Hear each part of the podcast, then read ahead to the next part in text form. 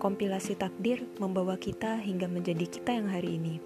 Ada takdir yang kita rasa menyenangkan, gak sedikit juga takdir yang bikin kita sering merengut, bawaannya sedih, lesu.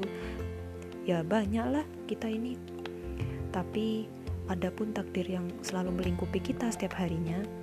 Kita punya dua sikap ajaib. Kita punya sabar, kita punya syukur. Biar kita nggak pusing menjalanin hidup yang terlalu banyak standar gak sedikit sih orang maunya ini maunya itu. Iya mungkin itu berlaku di dia masalahnya di kita enggak biar nggak terlalu diambil pusing biar nggak terlalu dibawa hati ya kenapa enggak buat mencintai takdir kita sendiri? Toh juga setiap takdir dari Allah itu baik. Tinggal kitanya aja nih yang perlu belajar. Belajar buat mengerti setiap maksudnya.